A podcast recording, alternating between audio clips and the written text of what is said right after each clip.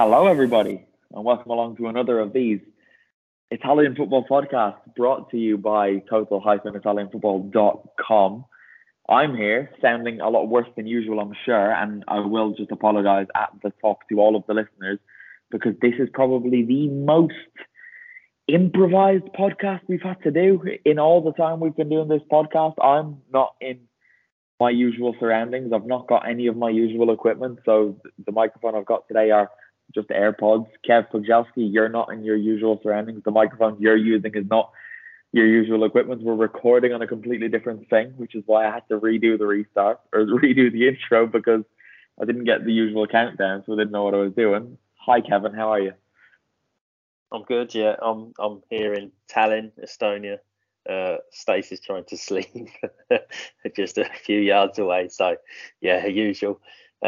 She's here at least. That's about the only thing that's familiar for me. Good luck, Stace. I'm sure that's going to go so well for both of you in the next however long we're doing this. So with that in mind, this podcast will probably be a little bit shorter than usual. We've also got Vito Doria, the only one in familiar surroundings, but for whatever reason, our new technology today is not allowing us to use his usual microphone. So we all sound very different, but it's only this week. We'll be back to normal by the end of the week, listeners. We promise you. And that'll be true for the Patreon pod of the Matchday 38 preview. But anyway, Vito, hello. Hello, Connor. Yeah, I've planned my trip for after the football season, so I definitely wouldn't want to be recording outside of my surroundings. That is a lovely little dig at both Kev Pogorzelski and Ewan Burns, and I am exempt from that dig for reasons that you guys know and the listeners won't. But we will probably spend most of this podcast talking about off-field issues in Serie A, given the news that Luciano Spalletti has confirmed what everybody suspected. He will be leaving Napoli at the end of this season. Like, I still can't quite get over it, even though you kind of knew it was coming. But before we get into that, we will just run you through all of the Serie A Matchday 37, so close, results. It kicked off on Friday evening. Sampdoria, Sassuolo finished 2-2. Then on Saturday, Salernitana beat Udinese 3-2 rather. Torino beat Spezia 4-0. Fiorentina came from behind late on to beat Roma 2-1. And then Inter-Atalanta played out a rather chaotic game at the Miazza, and Inter won 3-2. They were 2-0 up inside 3 minutes there in a scandalously bad start from La Dea. But then on Sunday, Verona-Empoli was 1-1. Bologna-Napoli was 2-2. Lecce secured survival with a 1-0 win in the 100th minute at Monza. That was great. Lazio Cremonese finished 3-2, and then all of the fun finished before Juventus and Milan played out a stinking game in Turin, which Milan won 1-0. But we're not going to talk about any of that from the start, Kev, because we're going to talk about the news that Luciano Spalletti is off. He's come to Naples, he's conquered Italian football, and he said, that is enough, I cannot do any more, see you later. What are your thoughts on that one? See, I think that's quite a nice way to go out. You know, particularly with a club like Napoli, where, yeah, let's face it, none of us predicted them to probably even be in the top four this year. So it feels as though Napoli's a club where things can turn sour quite quickly, and they were quite sour to start with. He had the complaints at his role, I suppose, in their summer spending and what the expectation was of him this year, and to actually go out on top with them lifting the Scudetto next week at home in the final game of the season, and that he's not jumping ship and taking money elsewhere. He has confirmed that he's going to, you know, take a sort of a sabbatical, take a year off, and he probably needs it after leading a club like Napoli to the title. So, you know, to go out on the top, I think I don't think it would bother me so much, particularly at his age. He's probably got more life in him as a coach, but he's at the latter end of the coaching spectrum.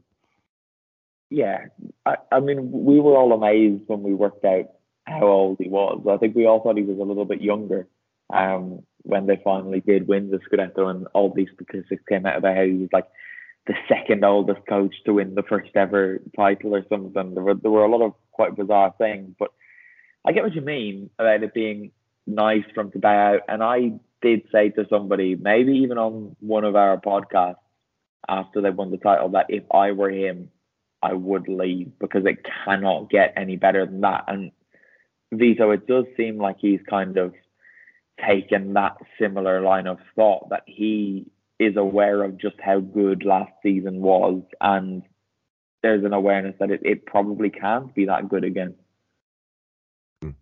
I was one of those people that did not predict Napoli to finish in the top four. And my prediction was that with the stalwarts that had left, that they would finish fifth, and this was going to be a transitional year. If anything, the Partenope have just blown everyone away, dominated the league like very few teams have. And the other question that needs to be asked is how much of this team is about to be retained. Another one too would be, how can Napoli add to this, depending if Cristiano Giuntoli stays on as sporting director or if he goes as well. For Spalletti, he's done something that's amazing. This is the crowning moment of his career. And like Kev said, you know, it's probably the best time to leave because at least he's leaving, excuse me, on a high. Whereas after this, really depends if this form can be sustained or if they'll just drop off a bit. And it really depends on who else takes over from here. If Spalletti's replacement can maintain some sort of winning form domestically or possibly try to do better in Europe. However, I think this whole sort of 16 to 20 point deficit, I think that's going to be extremely tough to replicate regardless of who takes charge now. Yeah, it is. It's going to be like, I don't like using the word, but I think I'd go as far as to say it's going to be impossible for Napoli with or without Spalletti to do this again next season. There is quite an interesting quirk of this campaign, Kev, which we got not carried away, but maybe we did get carried away actually, with a lot of the things that were being said when it looked like Napoli were going to win the earliest ever Scudetto and they were going to break this record and that record and this other record. But if Napoli win their last game of the season, which they probably will against Samp, sorry Vito, they'll only finish on 90 points, which is fewer than the 91 that Maurizio Sarri chalked up on the board when Napoli didn't win the Scudetto that year. And I thought, I don't know about you, that caught me off guard. I think they secured it so early, or, you know, maybe not mathematically, but they've also not really had a contender. You know, they pushed Juventus so hard when they sort of got to those 91 points that that's, you know, that's arguably what pushes Juventus so far. If you look at it, if you replicate what Manchester City have done the last few years, it's only when they've had a sort of legitimate contender that they sort of hit record points hauls. And, you know, you've probably seen that in a few other leagues that I can't think of off the top of my head. So I think it's part out of circumstance that Napoli haven't had to sort of, you know, they've been able to sort of stroll to the end of the season. And you know, the players will be tired and they're gonna yeah, whether it's consciously or not, probably take their foot off the gas a little. And you know, some of them will have international football that they'll want to take care of. I threw to the wrong person there, to be honest with you, because I wanted something short and snappy while I found other quotes. But I asked you, and I know you like to talk, but I actually wanted to ask this next part to you because the quotes about Spalletti finally confirming his departure are quite interesting. So I did just want to get both of your reactions to it. So he said that sometimes you leave because you love too much, or because there's too much love. I asked myself if I would be able to give back to Naples what Naples deserves, if it will be possible to give it what it deserves, that greatness that it gives to you. And the answer was no, I cannot give them that and nothing will change my mind. I'll miss everything about Napoli, the camp, the retiros, the matches. But I told the club a few weeks ago that I need a year off and I'm not going to work for a year. I'll need a rest, despite insisting that he doesn't know what sabbatical means. He was reluctant to use that word for whatever reason. But Gav, what are your thoughts on that reasoning? Do you buy it? Do you see where he's coming from? Would you do the same thing? I don't know if I'd do the same thing, but I'm not sure I'm ever going to have the aptitude to be a top-level coach, and I think my time's probably gone. I'm sure that you're not going to have the aptitude to do that. You never know. You know, strange things happen. Like, I think with Naples, and there's probably a few other examples around the world where it is a one-club city. I can understand, you know, the whole love too much, you know, and he can't, replicate that love. You know, he's coached in other parts of Serie A where there have been two clubs. So, you know, you've got people that hate you as much as love you. Whereas, as this has become a sort of foregone conclusion, I suspect the amount of pats on the back he's got just trying to go out and get some shopping has probably been a bit overwhelming. You know, there's only so much sort of praise you can take from people before even that becomes a little tiring. As much as people think, oh no, you know, you'd love to be loved by everybody, it can smother people, and it sounds as though it's maybe smothered him a little. There is something like that. There's quite often in football a very, very fine line between love and hate too, and it's very easy for that to just switch and for things to go quite dramatically wrong. Like, look at the career path of my friend and yours, Mr. Jose Mourinho. Like, all of his former clubs, he pretty much is the most loved man in the world, and then starts a fire. This is off for a while. So I can very much see why he's doing it. I will miss him in Serie A next season, and then where he rocks up next, Vito, I have a sneaky feeling he's probably got half an eye or more than an eye and a half on the Italy job after Mancini. Well, put it this way, I think with Spalletti, I think taking a year off would be great. At one stage, there were rumours of him being linked with the Juve job, but I think that would have been a more painstaking job for him, considering that the Bianconeri would have to rebuild. So it made me think that if he wanted to stay in coaching, it would have been better off staying at Napoli, maintain a winning side, and stick with a group of players he already knows, instead of trying to rebuild something somewhere else where there might be more difficulty. The idea of Spalletti being in the Italy job, to be honest, I wouldn't mind at all, actually. I think with him, we know what type of football he plays. He has the one formation.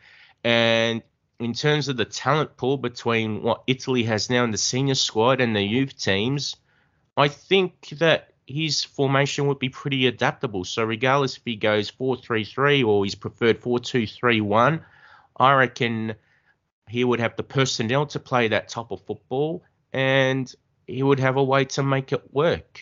I think in general would just be with the defence, but I think with the wide positions and even with the number 10 role, I think he'd be good. It's just more about finding a lone striker, because you've seen with Mancini, he's had to pull Matteo Retegui out of Argentina, pretty much out of obscurity because he's at Tigre at the moment. But I think Spalletti, if he was to take over the job, hopefully more Italian-born players emerge and he can bring the best out of them.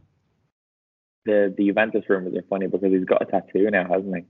And he got a tattoo on his forearm, if you've not seen this. The Napoli crest and the Scudetto with the number 3 on it. There is not a chance that man will ever, ever work for Juventus in any capacity, because he can't now. He can't just do. He's ruled himself out of that job and a couple of others with that tattoo, I'd imagine. But at 64, I'm sure he'll take it. Kevin. Connor. That was a test because I could see you were reconnecting for a minute. We should probably move on to Serie A, shouldn't we? And the most obvious place to start is, I'm sorry, with Juventus 0, Milan 1. Olivier Giroud got the game's only goal, and this result was largely inconsequential because of what had happened with Inter and Atalanta, meaning that Atalanta couldn't catch Milan, but Milan are in the Champions League now, so we've got the top 4 settled. We've got Napoli, we've got Lazio, and we've got the two big Milanese boys. Is this more of a positive for Milan, or is it more of a another bitter blow in this disappointing end of the season for Juventus? I think it's more positive for Milan. They've come into this season as reigning champions. They've had a absolutely rotten run, or he's certainly inconsistent domestically. As much as they'll take some pride in reaching a Champions League semi-final, but I think even that's soured by getting knocked out by your sort of bitter crosstown rivals. Whereas if Juve's season has been inconsistent, or let's say topsy-turvy for on and off the pitch issues, so they're kind of just, it's a little easier for them to write this season off. Whereas though I think they'll be still a lot of regret for Milan, their players, Pioli, that the qualifying for the Champions League will soften ever so slightly. But they've got to have taken this more positively than Juve, I think, because 10 days ago we were probably thinking that there was going to be a lot more riding on this, even though we were waiting on the points appeal, second coming, whatever we call it. Chapter 2 of how many chapters we had tonight, I see. Yeah, at least 3. Let's be honest, at least 3. But these are Milan. This is exactly what they needed, isn't it? To have that next season of Champions League football confirmed, because they're probably going to need a bit of a rebuild this summer. I don't think they're going to be like starting from scratch, but there have been pretty credible reports that they're going to be selling 10 first-team players. Now, it's not 10 key players, but there's players like Ante Rebic in that list, like players who have a part to play at the club. And when you're in the Champions League, it's obviously easier to sign better players. Oh, indeed. And at least, there'll be more prize money available, at least, by participating in the Champions League than in the Europa League. So you would think that Paolo Maldini and Ricky Massara would have, a bit more money to spend, and they can see what the expenditure is. So there'll be a few parts of the team that will definitely need looking at, and I think depth issues are the obvious ones. So you see now that Rebic is no longer an option to be second fiddle to Leao. Leao has just eclipsed him. The defence, Kaye is not getting any younger, and I've said my piece about Matteo Gabbia enough times. Without Maignan, they do struggle a lot in goal. Tatu Rusanu is another one who I've just rubbished on this pod in the past. And then up front, Giroud is an age. He's been great in the last 2 weeks, but a club like Milan needs someone more consistent up front. Ibrahimović, I think maybe he should just go into the entertainment industry and retire from football once and for all. And Origi just has not cut it. So there was a couple of things I saw online. Firstly, Milan fans losing their minds that they're only going to have a budget of around 70 million euros, even with the squad players that they're looking at losing, because the fans are rightly saying that's not going to buy you a lot. But that's if you're competing sort of continentally, because they're comparing that to what, largely Premier League sides. There was, I can't remember, it was Milan that was outbid by Bournemouth for somebody this summer, sort of 35 million on a player went there. But, that's fine, but you're not competing, first and foremost, you're not competing continentally with sides in the Premier League or even the PSGs, but you need to be able to compete domestically. I'm not sure sort of 70 million would do that for them. The other thing I also saw was suggestions that Marco Arnautovic might go and fulfill that Ibrahimovic role. And that was one that just made me chuckle, that he'd go in and sort of fill that veteran. I suppose Giroud's filling the veteran striker slot, and Arnautovic would just fill the aging, yeah, which Ibrahimović is doing at the moment. Big boots to fill, but if anybody is capable of filling them, it's big. Big ego to fill, and if he's capable of filling anything, it's the ego that would be left when Ibrahimović finally walks away. For all of Ibrahimovic's, for all that he's annoying, he has, like, his return did change so much at that club. Like, off the field, he has done so much at Milan since going back. Arnautovic would be able to do more than Ibra on the pitch now, because Ibra's never on the pitch. But don't put him in any dressing room. Come on. Milan, do better. Do not let that man have a Champions League contract, and don't do it to yourselves because you're hitting the self-destruct button by adding him to your dressing room.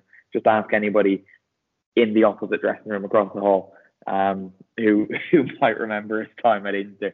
But, oh, good God, I hadn't seen those rumours, Kevin. You kind of ruined them on Monday evening. Almost instinctively said Sunday, but of course it is Monday night that we're here talking. So let's move swiftly on to another thing that upset me over the weekend. Vito, Inter beat Atalanta 3-2. And this was them sealing their Champions League return ahead of a Champions League final. Yep, at least they've got that insurance, if you like. So they're definitely in the Champions League next season. And based on the way they played with a lot of confidence. So hopefully for the final round of the season and the Champions League final, they can utilise that. You can see Lula combining again. They're looking fantastic. Brozovic is hitting form again. And I think all around they're just playing very well. I think, you know, with Atalanta, they still don't look like themselves, although that goal, well, was credited to Onana. But the way Muriel hit it at the end, it just brought back a few memories of, you know, when La Dea were at the peak of their game and Muriel and the rest of them were in excellent form. But the Nerazzurri, I think, were definitely showing that they were more capable of winning than just the one goal. Yeah, I'm slightly disappointed from Muriel because I have a feeling had that been credited to him, it would have been his last goal for Atalanta because he's likely to move on this summer. And, like, it's been a stinking last season from there, but he brought so much joy to that club when he, in his first probably two seasons there. So it would have been nice for him to have that. And for it to have been a result-changing goal too would have been all the better, but it wasn't to be. I think we need to focus on the bottom of the table because I'm going to hold my hands up here and say there's a new rule in Serie A this season that I didn't know existed until this week. And Kev, if you're laughing along, did you fall victim to this as well? Well, because I saw the last 15 minutes in a bar in Tallinn, so then I put out, that's pretty, you know, because late Empoli equaliser. I said, that's pretty much it, you know, because the head-to-head, Spezia 2-1 up from one of the games. And we discussed it on a previous pod because I think we were all talking about we needed an extra column on the league table to sort of tell us where we were placing people. But, and then somebody jumped in and went, there's a new rule. And it's like, thanks for making that, really obvious for everybody. But do you know what makes it so for the listeners who are listening, head-to-head rules over goal difference in Serie A as a tiebreaker. So if two teams are locked in the same number of points when the season ends, what decides who finishes above is their record when they've played against each other. So I was looking up Verona-Spezia head-to-head records the other day, and I thought, Spezia have it. Spezia have the head-to-head, so they're both level on points, which means Spezia just need to match Verona's result last day of the season, and Spezia are safe. But no, because there are two positions in the Serie A table where head-to-head does not apply, and that is to decide who finishes first and who finishes 17th. So you can miss out on the Champions League on head-to-head, but you can't miss out on the title by head-to-head. So if first and second, or 17th and 18th are level on points when the season finishes, there's a playoff. I want to play for neutral venue. So now I really want Spezia and Verona to finish level because this is just something completely new. They've not had playoffs in Serie A since I think it's 2004, but I had no idea this was in existence. And the fact that it only applies to those two positions in the league, that irritates me, but it reminds me that we're talking about Italian football, and it's the most Italian way to implement that. I think it feels better than head-to-head, to be fair. Yeah, I get what you mean, but also, that's what the head-to-head is. The head-to-head is literally the games they played against each other. Why do another one? Head-to-head is there to eliminate the need for a playoff. I don't get it. I get why you might want to do it for a title, because, yeah, fun, isn't it? But Jesus Christ, like, come on. We don't need it, do we? But I want it. Now that I know it's possible, Kevin, I want it. Yeah, I'm just trying to think, because they're quite close as I'm looking north to south on the Italian map. I'm just trying to work out what's in the middle, where they play it. You know, I have an idea. Mm. Hello. I would suggest Parma. However, Parma are in the Serie B promotion playoffs, so I think the Tardini might be occupied. I don't know when they're looking to play this game, but it's got to be Emilia-Romagna, doesn't it? Or Milan. Yeah, you could do it Milan if they're, but yeah, I imagine Milan are one of those places where almost as soon as the season finishes, they've got that set up for concerts and things. Reggio Emilia is always good to go for things. Like the map is just like, yeah, we'll host everything. Underage internationals, yes. Women's Cup finals, yes. Anything you can put it at the at the Mapei and Reggio. So take that. Just a little train ride. Well, I'd really like now. I'd really like it if it was like France and Germany, where you have like a playoff and the like third place team in Serie B, because then you could have a playoff to finish 18th, and then they've got to have a playoff as well. So that'd be better. There you go. Can I interest you in a couple of articles that will tickle that very need? Because Serie A Femminile this season was a bit of a joke by the end, because we basically in the last two match days had two relegation playoff, which basically Samp played Parma and the loser got relegated just because of the way the league finished. Parma lost, Parma got relegated. Then Samp played Pomigliano and the loser got the relegation playoff, and Samp won that, so Pomigliano got the relegation playoff. So now Pomigliano will play the second place team in Serie B. So we've got that, and it's been absolutely bonkers, and it's been so good.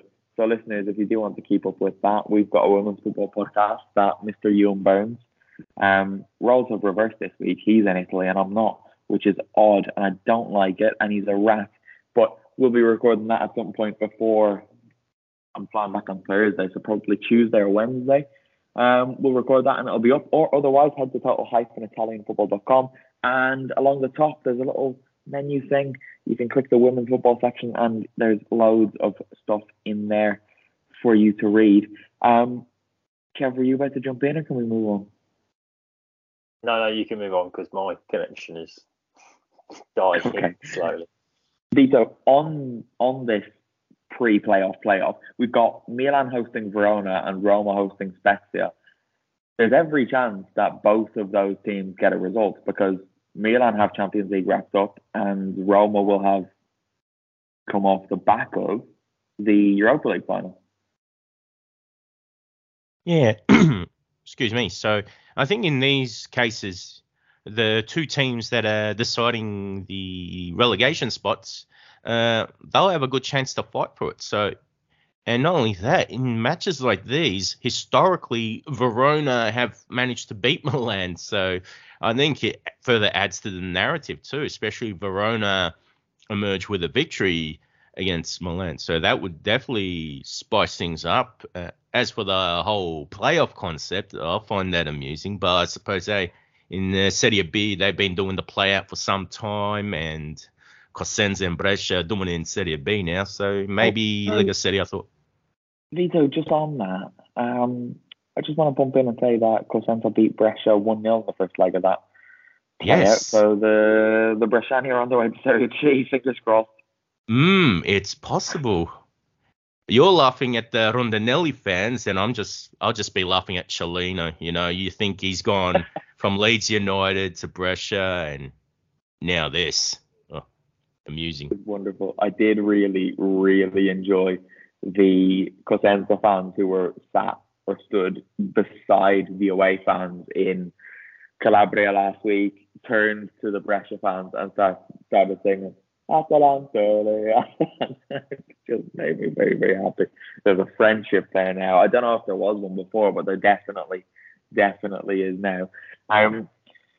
But let's move on, shall we? What else do we need to get to this week? To be honest, I don't know if there is all that much. So I'm just going to run through the scores again, Kev, and you can pick up on whatever you want to. Sassuolo was 2-2, Salernitana 3, Udinese 2, Fiorentina 2, Roma 1, Bologna 2, Napoli 2, Monza 0, Lecce 1, Lazio 3, Cremonese 2. What do you think? Well, I think the Roma collapse was quite funny, but you know, again, because they rested so many players, you take it with a pinch of salt.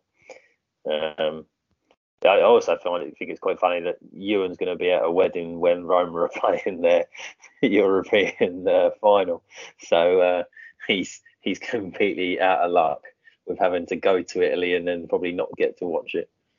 I can't remember who the person is that's having this wedding, but that person needs to be spoken to, because they've taken him away for the last 2 weekends of the season, and a European final is in there as well. And it's the Coppa Italia Femminile final, the same day as the last day of the Serie A men's season, and the last day of the Serie A Femminile final season was the penultimate day. So whoever's done this wedding, I want to be left alone in a room with them for 5 minutes.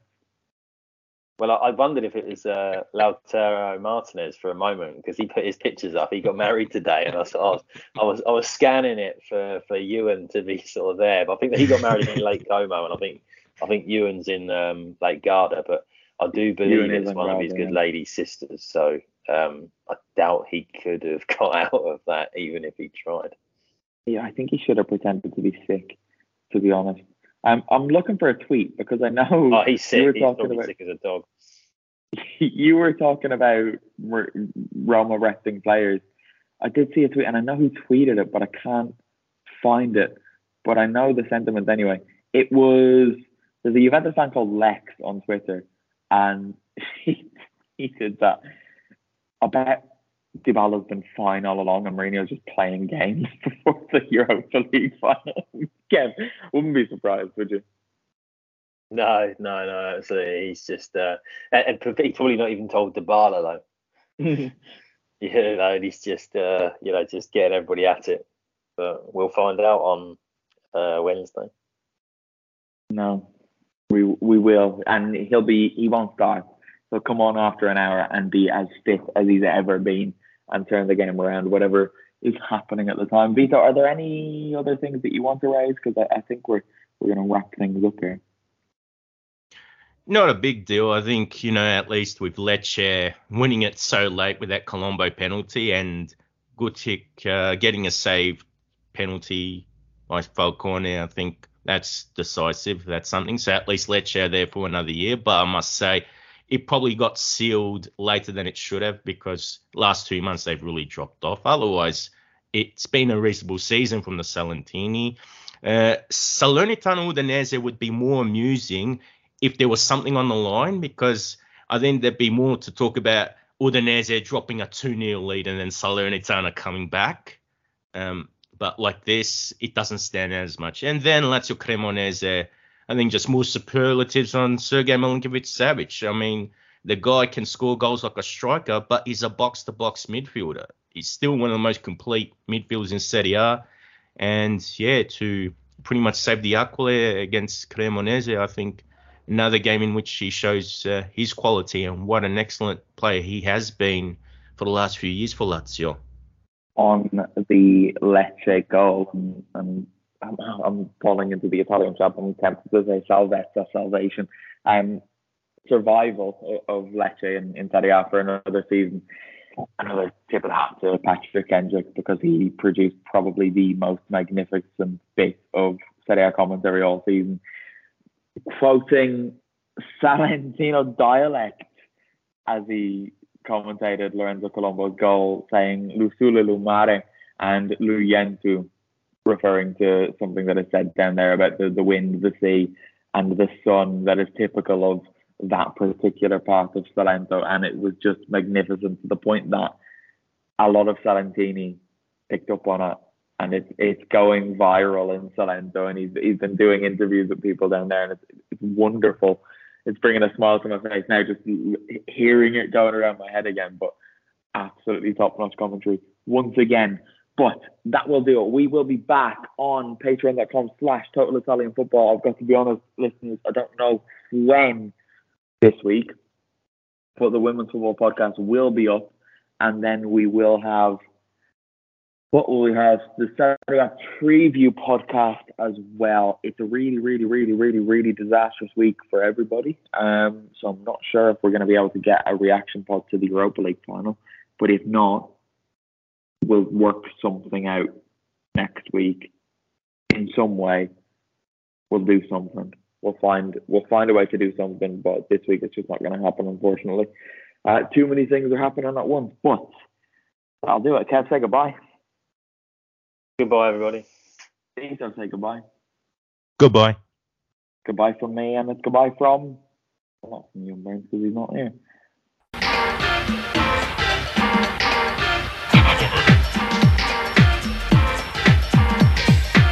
Campeonato.